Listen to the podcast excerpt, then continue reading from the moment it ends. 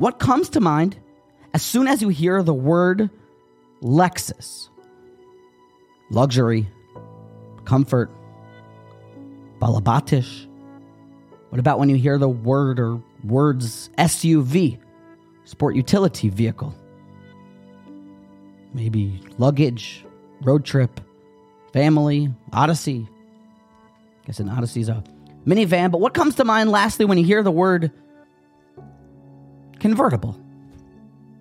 I think sporty, airy, music, vacation, sunny.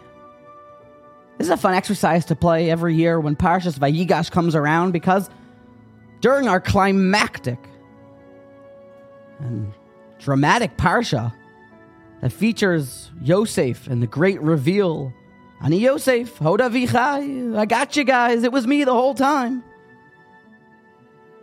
He's wary that his father, Yaakov, won't believe the news. Can't be that my little Yosef is still alive. So Yosef chooses to send wagons as a sign to prove it. Rashi points out what is the sign? The wagons was a reference to the last Chavrusashaft, the last session of Torah study that Yaakov and Yosef had before Yosef was taken away.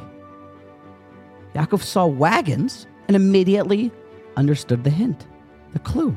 Wagons, the Sugya, Yosef, the Ksais, the Rambam, Reb Chaim, the whole thing in wagons.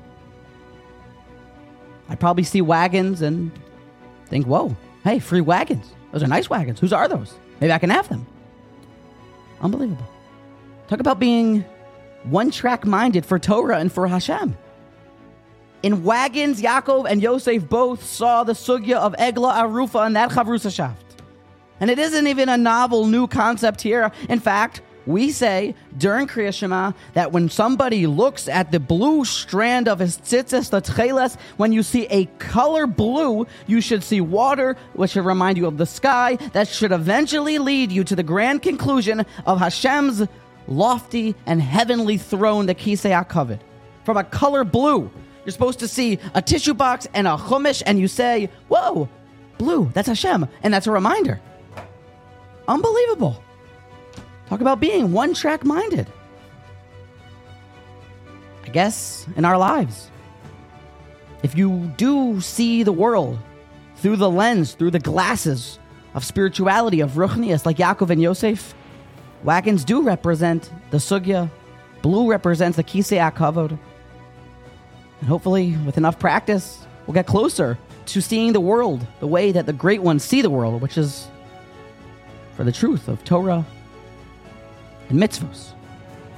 I guess being one track minded after all isn't such a bad thing.